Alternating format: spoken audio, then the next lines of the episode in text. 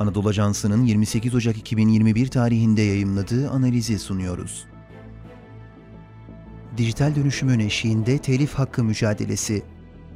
Yazan Doktor Yeşim Eskin. Seslendiren Halil İbrahim Ciğer. WhatsApp'ın kullanıcılarından talep ettiği veri izni hakkında çıkan tartışmalar henüz soğumadan bu defa Google'la Avustralya hükümeti arasında yaşanmakta olan telif hakkı tartışması gündeme taşındı.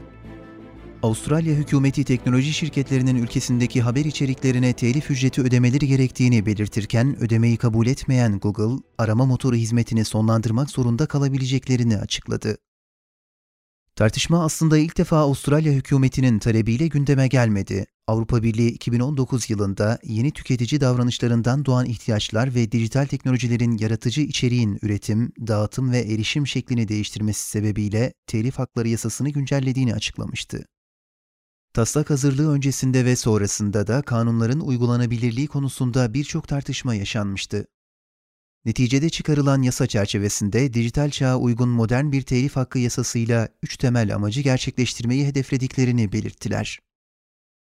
Bu amaçlar çevrim içi içeriğe daha fazla sınır ötesi erişim olması, telif hakkı alınmış materyalleri eğitim, araştırma ve kültürel miras alanlarında kullanmak için daha geniş fırsatlar sunulması ve son olarak daha iyi işleyen bir telif hakkı pazarının oluşması olarak açıklandı. İçerik üreticilerinin çevrim içinde haklarının korunmasına ilişkin koşulları müzakere etmelerini kolaylaştırmak ve kullanıcı tarafından yüklenen içerik modeline dayalı platformlarda hak edilen ücretin alınmasını sağlamak yasanın temel çıktılarından. Nitekim geçtiğimiz günlerde karardan iki yıl sonra AB ülkelerinden ilk olarak Fransa bu konuda önemli bir adım attı.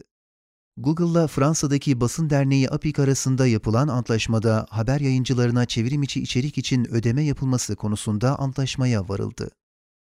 Bu anlaşma dijital platformların çevrim içi içerikler için ücret ödemesinin başlangıcı olarak değerlendiriliyor. Öte yandan bu durum diğer ülkeler ve başta basın kuruluşları olmak üzere tüm içerik sağlayıcıları için bir emsal teşkil etmekte.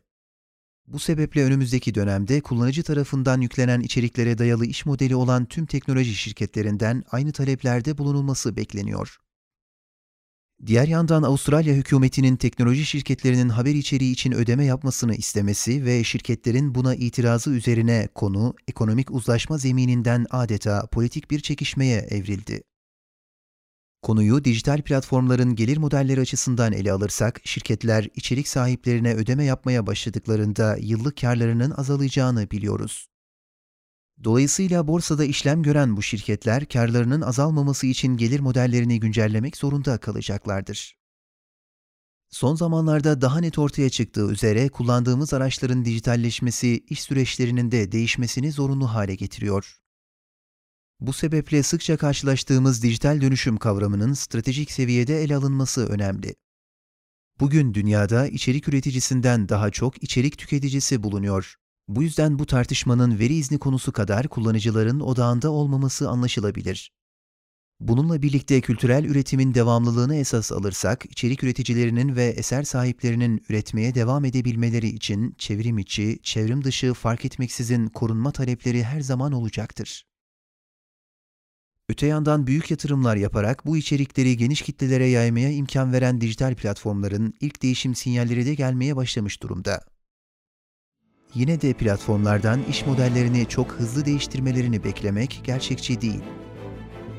Şu an tüm taraflar için sancılı bir adaptasyon süreci yaşansa da önümüzdeki yıllarda dijital dönüşümün hızlanmasıyla taşların yerine oturacağı öngörülebilir. Doktor Yeşim Eskin, Medipol Üniversitesi İletişim Fakültesi öğretim üyesidir.